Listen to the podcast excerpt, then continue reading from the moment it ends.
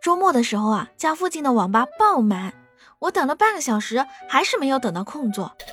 正巧看到一个小学生在玩网页小游戏，我拍了拍他的肩膀，小声地说。你怎么还在上网？你妈拎着衣架正到处找你呢。